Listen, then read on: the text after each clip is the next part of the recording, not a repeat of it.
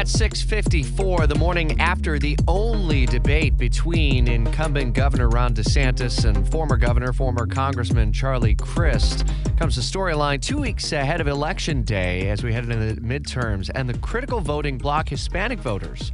WOKV's Kirsten Garris is on the story this morning from Washington. Hey, Kirsten, new data giving us an idea of just how critical this voting bloc is going to be.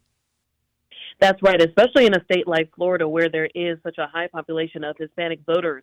Uh, but get this for this year, there are more than 34 million Hispanic voters who are eligible to vote in the midterms. Now, this is a major increase of nearly 5 million eligible voters since the previous midterm in 2018, and that number now makes um, Latinos the fastest growing racial and ethnic group in the U.S. electorate since um, electorate since uh, 2018. So again, major uh, gains for this community, even more Hispanic voters than black voters in this country. Now, something that's interesting, I had a chance to talk with the researcher on this uh, polling, and he tells me what they're watching is for where some people may split when it comes to the ballot.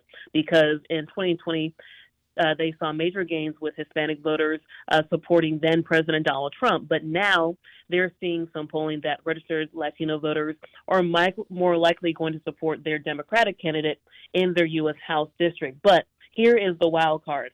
They said more than one in five Hispanic voters are undecided so they may or may not vote for the Democrat or Republican. So they will be the key for this midterm. In talking to the uh, individual who was responsible for this, did you get a read on the issues that might ultimately be driving the turnout?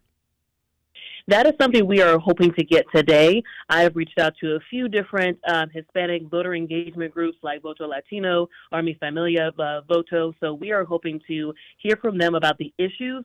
This data really focused on the numbers. But what's interesting, as I mentioned, Florida will be key. Everyone thinks of California and Texas with having major Hispanic populations there are more than 3 million eligible Hispanic voters in Florida alone. So, a lot of attention on the Sunshine State for sure. And the only chance to drive turnout or at least give a closing message coming yesterday from both Charlie Crist and Governor DeSantis in their debate. Now it turns to the voter turnout, the uh, get out the vote campaigns, and certainly those ads.